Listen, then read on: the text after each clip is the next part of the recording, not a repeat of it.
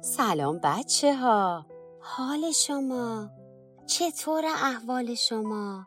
خیلی خوش اومدید به کتابخونه کوچیک ما.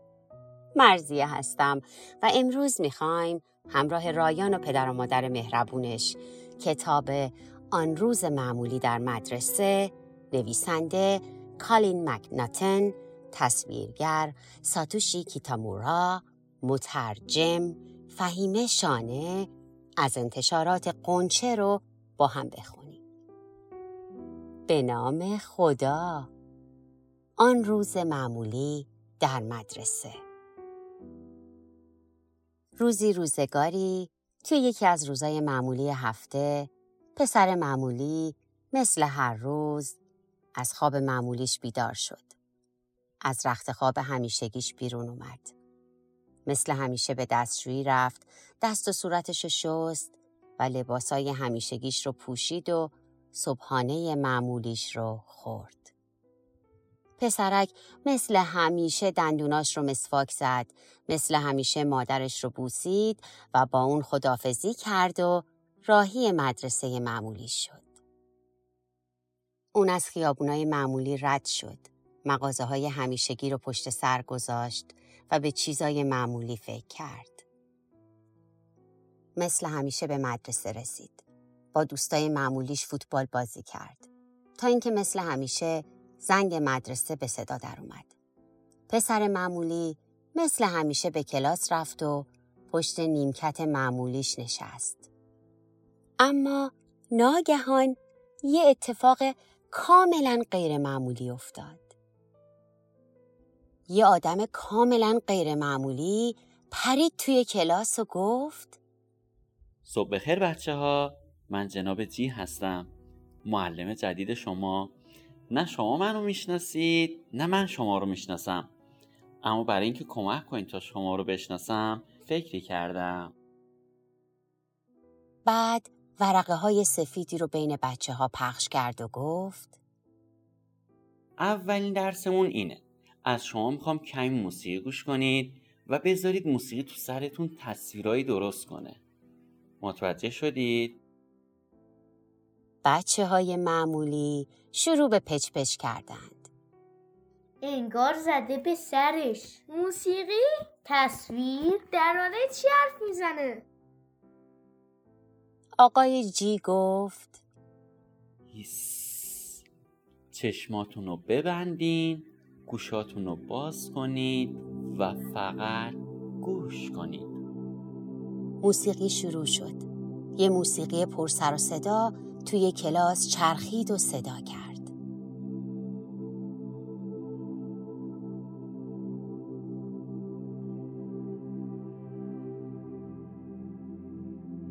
یه دفعه موسیقی قطع شد.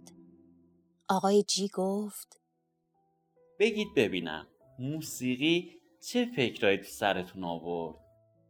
یکی از بچه ها بلند گفت: اسبایی که رم کردن. نه، ماشین مسابقه ای بودن. پسر معمولی گفت: من تصویری از فیلا دیدم آقا، اونجا 100 تا فیل بود. آقای جی در حالی که میخندید گفت: خب شگفت انگیز بود نه؟ حالا میخوام تک تک شما سعی کنید چیزایی که شنیدید روی کاغذ بیارید. شروع کنید به نوشتن. در حالی که موسیقی توی کلاس اوج میگرفت و فرود میومد و میچرخید و میرقصید، پسر معمولی شروع کرد به نوشتن. اون کلماتی مینوشت که اونها رو خیلی خوب نمیفهمید. توی داستانش هم هیچ احساسی نبود، اما مهم نبود. اون توجه نمی کرد. هر قدر تونست تند و تندتر نوشت، ولی فقط تند نوشتن کافی نبود. میخواست یک عالمه چیز بنویسه. انگار توی سرش 100 منفجر شده بود و کلمات مثل سیل داشتن جاری می شدند. بچه ها به نظر می اومد کلمات اسباب بازیاش بودند. پسر معمولی گم شده بود. توی بازی گم شده بود، توی بازی داستان نوشتن، و این اتفاق غیر معمولی بود.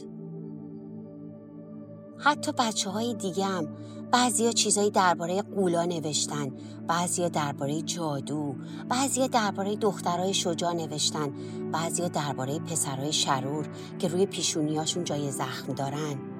بعضیا الکی ورقه رو پر کرده بودن چون موسیقی برای اونا معنایی نداشت.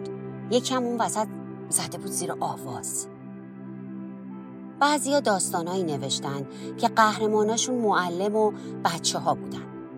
بعضیا توی داستان تبهکار شده بودن و بعضیا فکر کرده بودن همه چیز احمقانه است.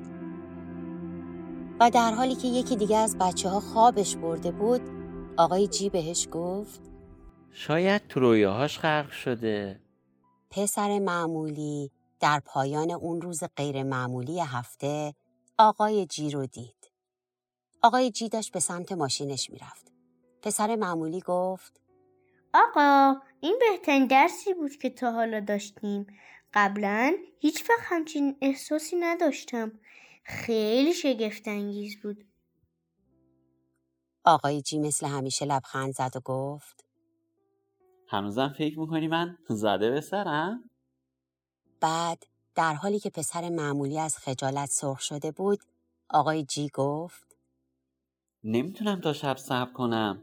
دوست دارم داستان تو هر چه زودتر بخونم. و در نهایت بیرون مدرسه در ابری از دود آقای جی ناپدید شد. موقع خواب پسر معمولی لباس راحتی معمولیش رو پوشید. مثل همیشه دندوناش رو مسواک زد. به دستشویی رفت. مثل همیشه مادرش رو بوسید و توی رخت خواب معمولیش خوابید. و در رویای عجیب فرو رفت. خب بچه ها، شما هم تا حالا به موسیقی گوش دادید که شما رو غرق رویا کنه؟ از معجزه موسیقی خبر دارید؟ میدونید یه موسیقی میتونه ما رو به اون رویایی که میخوایم برسونه. دفعه بعد که خواستین موسیقی مورد علاقتون رو گوش بدید، با دقت بیشتری گوش بدید. مطمئنم توی رویای قشنگتون غرق میشید. یادتون باشه کتاب آن روز معمولی در مدرسه رو از انتشارات قنچه میتونید تهیه کنید. تا کتاب بعدی از کتابخونه کوچیک، خدا نگهدار.